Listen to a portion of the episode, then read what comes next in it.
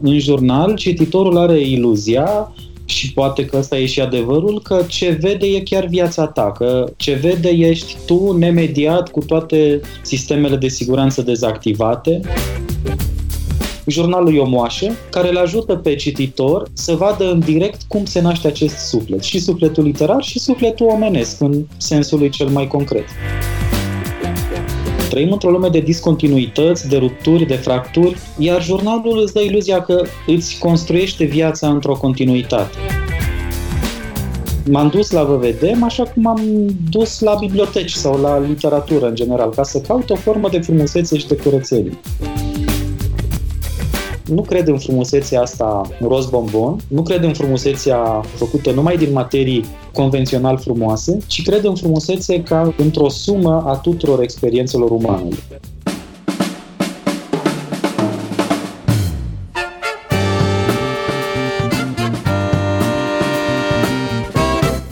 Timpul prezent în literatură.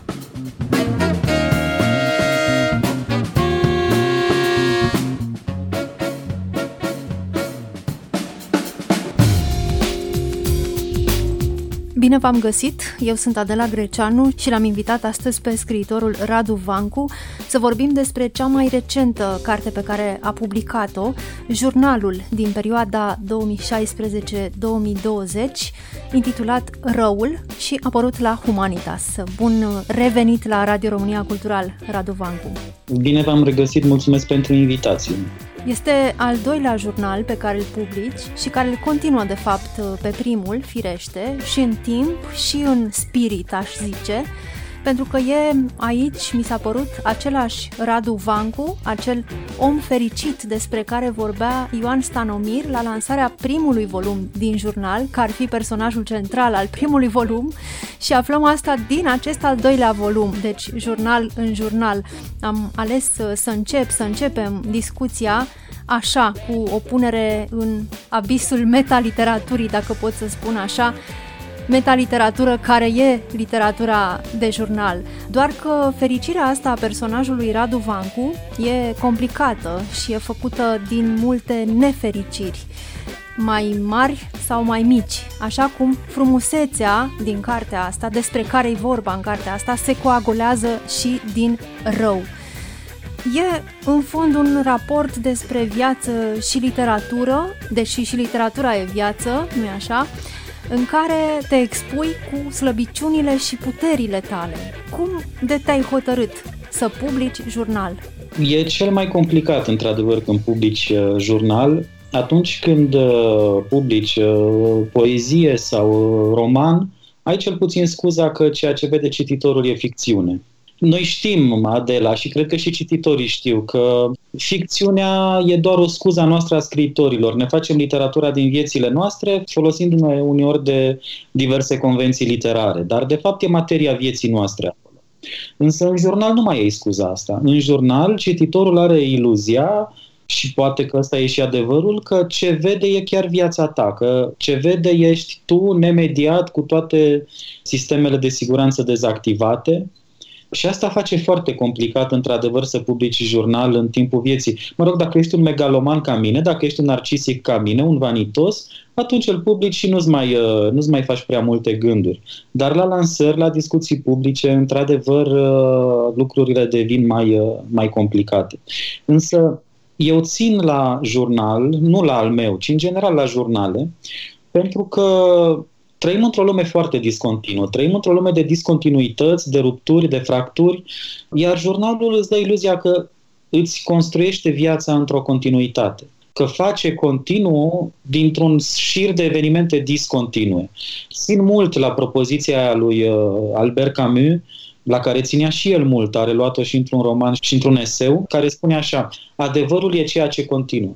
Și jurnalul îți dă senzația că îți construiește o formă de adevăr din viața ta, că ia vârfuri de intensitate, pozitivă sau negativă, și în mod ciudat tu le notezi acolo fără să vrei să faci continuități, pur și simplu le consemnezi, pentru că ele sunt vârfurile de intensitate din ziua respectivă și după o vreme vezi că acele vârfuri unesc niște puncte, fac un desen continuu, dau o formă unei vieți care altfel ți se pare lipsită de formă. Și de asta citesc jurnale cu atâta plăcere, de asta a început să-mi placă să-l țin, sunt aproape 10 ani de când țin jurnalul uh, continuu, nu? aproape zilnic, și E unul din lucrurile prețioase pe care ți le dă literatura în general. Construiește continuități din ceea ce pare discontinu și astfel construiește o formă esențială de adevăr. Și în felul ăsta pare că dă sens lumii, lumii tale, lumii din jur? Da, exact. Dă sens. Altfel, dacă nu ți-ar da iluzia măcar că îți construiește sens și adevăr, de ce ai mai scrie? De ce am mai scrie cu toții? De ce am mai participa la iluzia asta colectivă care e literatura, dacă nu ți-ar da senzația și uneori chiar certitudinea că îți construiește o formă de adevăr. Și tot Camus, dacă l-am pomenit, zice undeva că e adevărat că există suflet, dar nu e adevărat că el ți se dă de la naștere, asta crede el, și ți-l construiești tu toată viața. Ți-l naști tu toată viața. Ei, jurnalul și literatura în general e un efort de a-ți naște sufletul ăsta un efort continuu de a-ți naște sufletul. Eu așa înțeleg și literatura și, într-un fel, jurnalul, înțeles așa, e poate zona cea mai, uh, cum să zic eu, de moșire cea mai nemediată a nașterii sufletului ăstuia. Jurnalul e o moașă care îl ajută pe cititor să vadă în direct cum se naște acest suflet, și sufletul literar și sufletul omenesc, în sensul lui cel mai concret. Spuneai, Radu Vancu, că scrii de vreo 10 ani jurnal, că ții de vreo 10 ani jurnal, dar când te-ai hotărât să și publici? Știi cum a fost? Uh, când am început să-l țin, eram ca orice domnișoară sau domnișor de pension, în iluzia romanțioasă că nu-l voi publica niciodată, în iluzia ipocrită că nu-l voi publica niciodată, pentru că multă lume, eu așa cred, că aproape toată lumea care începe să țină jurnal nu trește gândul că uneori cândva niște ochi străini îl vor vedea. Mi se pare foarte greu să scrii doar pentru sertar. S-a văzut așa într-o mică paranteză și după 90, nu? Am fost cu toții convinși că sertarele scritorilor români sunt pline de literatură adevărată, care n-a putut fi publicată din pricina cenzurii și le vom vedea în librării. Cu câteva mici excepții, nu? Jurnalul Fericirii, Adio Europa lui Ion de Sârbu și așa mai departe, foarte puține excepții. Am constatat că sertarele scritorilor români au fost goale pentru că e foarte greu să scrii cu gândul că nu vei publica niciodată. De fapt, asta e dificultatea principală. Și cred că și cei care ținem jurnal ne gândim, chiar dacă ne iluzionăm că îl ținem doar pentru noi, cred că într-un colțișor secret al minții noastre totuși ne vom gândi cândva că îl vom publica. Iar în ce mă privește, lucrurile au fost cam așa. Țineam jurnalul, spunându-mi că nu-l voi publica, îl scriam de mână, în primul an, primii doi ani l-am ținut de mână, ceea ce m-a enervat cumplit când a trebuit să-l transcriu pe calculator, pentru că mi-a dat de lucru. Și am avut apoi, nu mai țin minte anul, dar am avut o discuție cu Gabriel Liceanu la Cărturești despre literatura biografică, literatura confesivă, ego-literatura pe care Gabriel Liceanu o practică și pe care eu o consider zona cea mai admirabilă din scrisul lui și zona cea mai rezistentă. Asta mi se pare. Jurnalul de la Păltiniș, scrisori, epistolarul, astea cred că sunt literatura lui puternică. Și eu eram moderator, el era invitatul acelei uh, serie, a fost o seară splendidă la Cărturești. După aia am întors și acasă, am continuat pe e-mail o discuție cu Gabriel Liceanu și în cadrul discuției am atașat uh, jurnalul meu cât era atunci ca să ilustrez nu mai știu ce teorie spuneam eu despre jurnal. Și domnul Liceanu, peste vreo câteva zile, m-a sunat și mi-a spus că îl va publica. Asta a fost uh, decizia, cum să spun eu. Ca toate lucrurile serioase din viața mea, decizia nu mi-a aparținut, ca să zic așa. Sigur că am acceptat, cum zic, megaloman, vanitos, uh, narcisic și așa mai departe și am perseverat în eroare. Adică dacă tot a apărut primul, l-am continuat uh, cu al doilea și asta a fost pe scurt. A fost o decizie care a venit din afara mea, care m-a bucurat și care a scos la lumină încă unul dintre păcatele mele literare. Jurnalul tău, Radu Vancu, e despre literatură și sunt pagini memorabile despre cărți și scriitori, despre Mircea Ivănescu, despre autorii din uh, aceeași generație cu tine, dar e și despre Cami și Sebastian, soția și fiul, cei care construiesc zilnic microarmonia despre care vorbește adesea, e despre prieteni și despre prietenie, dar și despre protestele din anii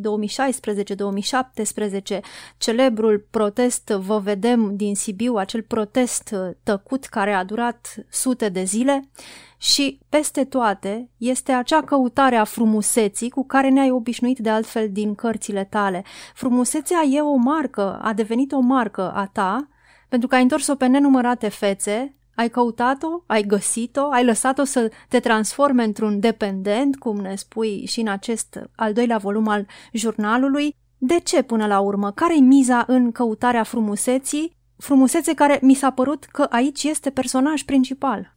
Eu uh, cred, am mai spus asta, cred în uh, literatură ca într-o expresie a intimului.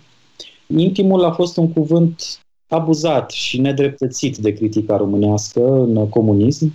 Când spuneai de cineva că scrie poezie intimă sau intimistă, cum se spunea despre Mircea Ionescu, era imediat pus în raftul 2, să spun.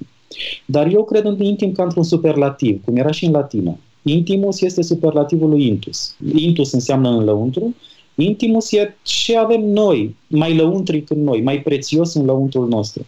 Și eu cred că literatura acolo trebuie să meargă. Și pentru mine acolo se află deopotrivă Cami și Sebastian, se află scriitorii pe care îi iubesc, artiștii pe care îi iubesc, oamenii pe care îi iubesc, se află o bună parte dintre oamenii de la Văvedem pe care i-ai amintit, care pentru mine nu era o gesticulație politică, extimă, exterioară, ci țineau tot de o căutare a unei lumi curate în care voiam să trăiesc, a unei forme de frumusețe, cum ziceai tu. M-am dus la VVDM așa cum am dus la biblioteci sau la literatură în general, ca să caut o formă de frumusețe și de curățenie. Pentru mine făceau parte din aceeași logică a lumii pe care încercam să o construiesc și pe care încerc să o construiesc.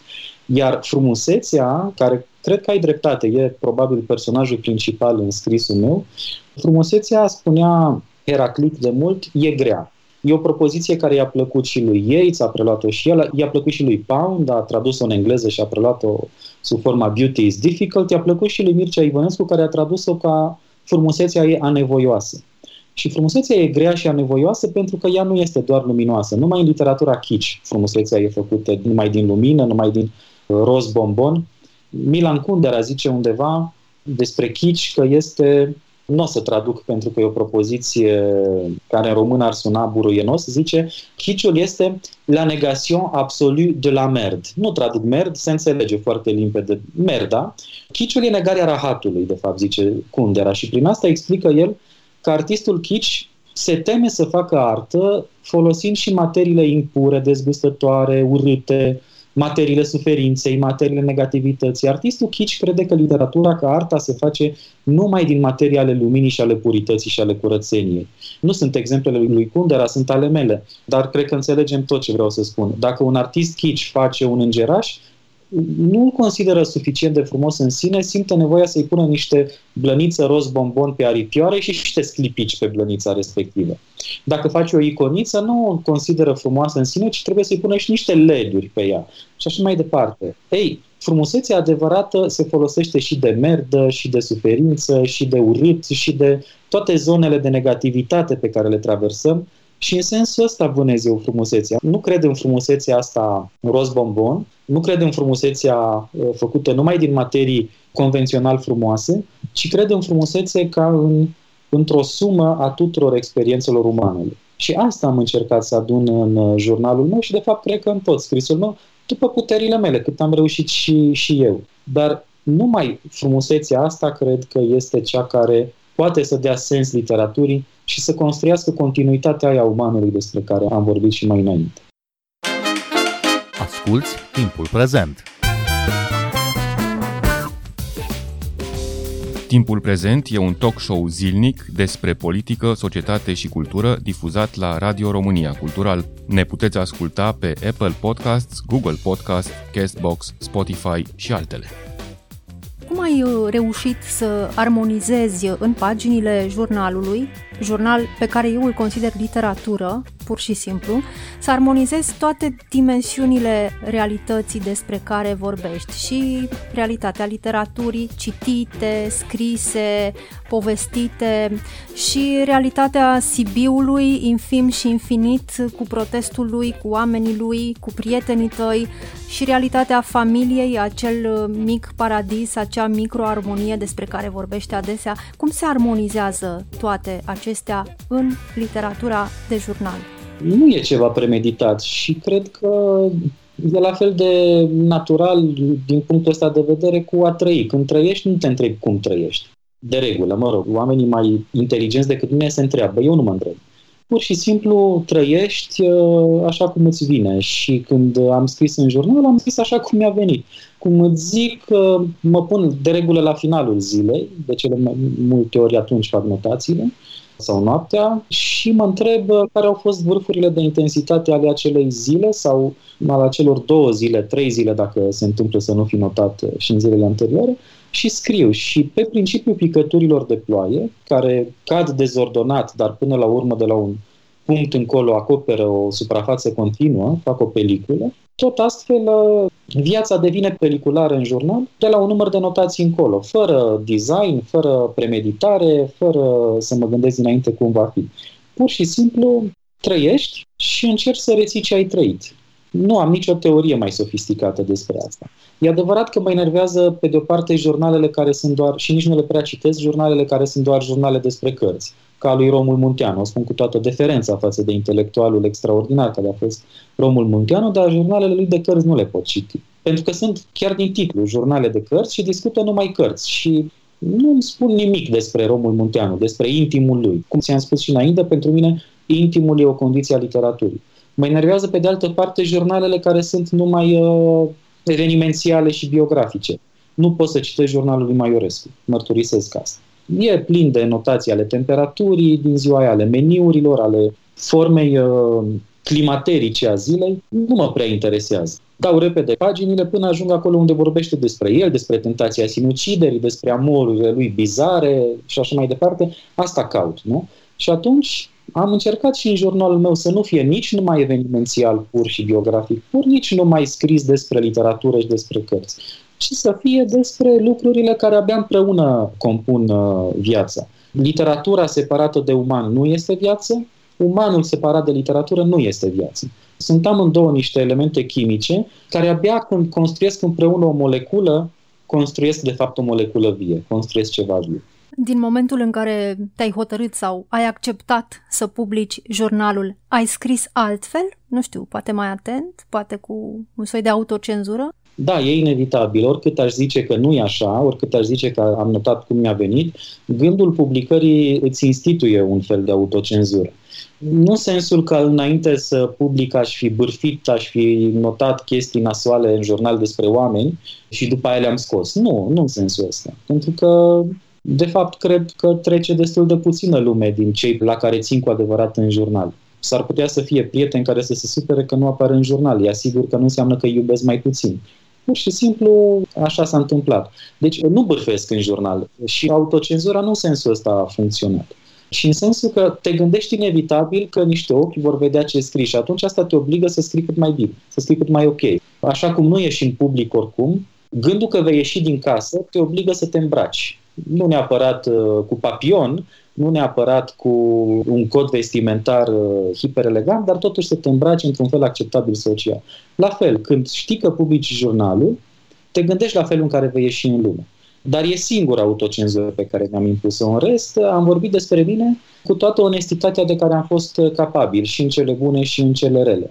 Am încercat să nu mă pictez mai uh, grozav decât sunt, să fiu așa cum am crezut că e adevărul, uh, adevărul meu, dar uh, atât. Asta a fost uh, toată autocenzura pe care mi-am impus Să ies în lume într-un mod care să fie cât mai onest cu putință. Și ai păstrat toate notațiile pe care le-ai făcut în perioada asta? Ai publicat tot sau ai făcut o selecție? E o selecție pentru că, cum să spun eu, a trebuit să tai niște pagini ca să nu iasă prea gros, să nu pun editura la o cheltuială prea mare. Asta e ce s-a întâmplat. Dar nu s-au pierdut chestii esențiale pentru umanitate. N-am uh, aruncat uh, lucruri care să fie nu știu cât de prețioase. Pur și simplu l-am redus la scară. Am polisat uh, aici și acolo cât trebuia, încât s-au pierdut nu mult, cred că vreo 100 de pagini, nu mai mult de atât, maxim 100 de pagini, dar care aveau cam același ton, cam aceleași preocupări și nu erau bârfe. Dacă cineva crede că în ce am reținut ar putea să fie lucruri bârfe despre oameni, va fi dezamăgit. Cred că ești uh, singurul scriitor din generația ta care a publicat jurnal. Nu, nu. Există un jurnal admirabil al lui uh, Ciprian Măceșaru, Focul din Tâmplă, mă rog, și apoi infrapaginal, cel mai nou. Le admir foarte mult și niște cărți foarte ghinioniste. Există autori care au ghinion, știm cu toții exemple. Eu cred că Ciprian Măceșaru e unul dintre ei. Deci nu sunt singurul și cred că suntem mai mulți cei care ținem, dar unii poate au bun simț și nu îl publică din timpul vieții. M-am simțit cumva jenat făcând asta, până când mi-a căzut sub ochi o chestie scrisă de Nietzsche, care începuse să scrie memoriile la 13 ani. Și chiar așa și le intitulase. Memorii ale lui Friedrich Nietzsche, notate la vârsta de 13 ani. Și atunci m-am liniștit. Am zis, ok, dacă Nietzsche voia să scrie memoriile la 13 ani, pot să am și eu dreptul să public jurnal în timpul vieții. Dar scuze că te-am întrerupt, probabil că urma o întrebare. Asta era întrebarea și mirarea, oare de ce autorii din generația, să zicem 2000, să zicem generația 2000, nu au mai publicat jurnal, în afară de tine și atât Ciprian Muceșaru.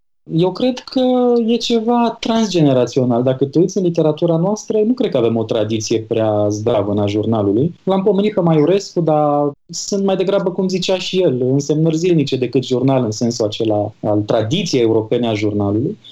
Cred că abia prin interbelic începe cu adevărat jurnalul nostru foarte serios, nu?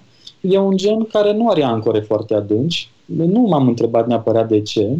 Poate că scriitorul român uh, are un fel de pudoare sau poate are o prejudecată față de intim, cum ziceam. Călinescu era foarte pornit, cum îți aduce aminte asupra jurnalului. G. Călinescu considera jurnalul o specie complet neserioasă și frivolă și demnă de dispreț și chiar o formă de lene intelectuală, zicea el. În ce mă privește, probabil că e adevărat, dar cred că ne dreptățește pe adevărații oameni care au scris jurnal. De zicea, când un creator nu are nimic semnificativ de spus, se apucă și scrie jurnal și atunci are impresia că a făcut ceva. Și de asta zic, dacă te uiți în tradiția noastră românească a jurnalului, vezi că în fiecare generație nu sunt prea mulți autori care să-l fi ținut și să-l fi publicat. Nu? Cei care au făcut-o totuși au reușit la un nivel admirabil. Eu țin foarte mult la Sebastian, la Mihail Sebastian. Cred că jurnalul lui e un document al adevărului. Țin foarte mult la Radu Petrescu, care ține un document al frumuseții. Țin foarte mult la jurnalul lui Cărtărescu, care este și adevăr și frumusețe deopotrivă. Să nu uit jurnalul Fericirii, care e o formă de adevăr fundamentală. De asemenea, jurnalul lui Ide Sârbu, care de asemenea e despre o formă de, de adevăr esențială, dar îi număr pe degete când vezi. Nina Casian? Aici am rezerve în ce privește adevărul. Și la Maria Banuș, la Nina Casian e memorii, memoria cazestre, nu?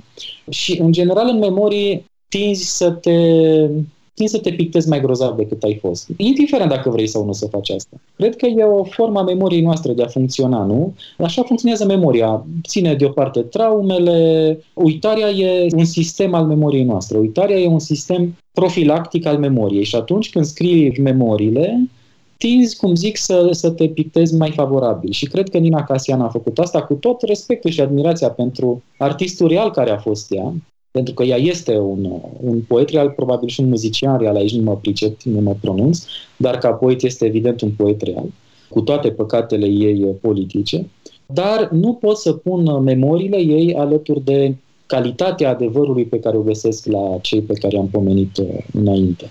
Bun, poate că nu avem uh, o solidă literatură diaristică, în schimb, avem o literatură epistolară foarte bogată, mai ales în secolul al XIX-lea, la începuturile literaturii române moderne.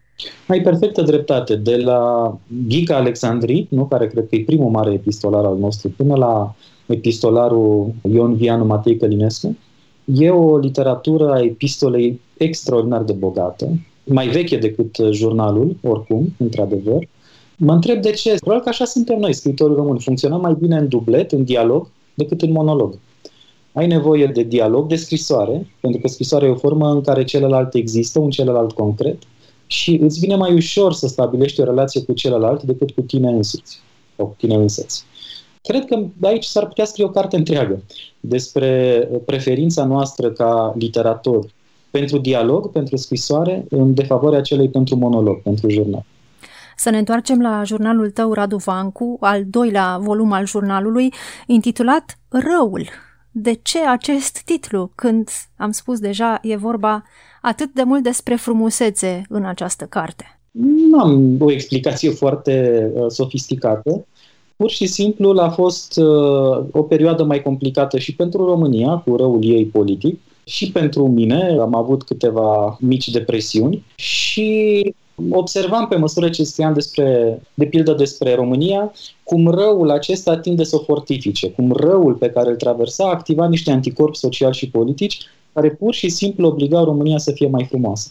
Am observat apoi cum micile depresiuni ale vieții mele funcționează ca un vaccin intim, care obligă cumva viața și literatura mea să se intereseze mai mult de frumusețe și să construiască forme de frumusețe folosind răul. Și asta mi s-a părut că merită subliniat inclusiv în titlu.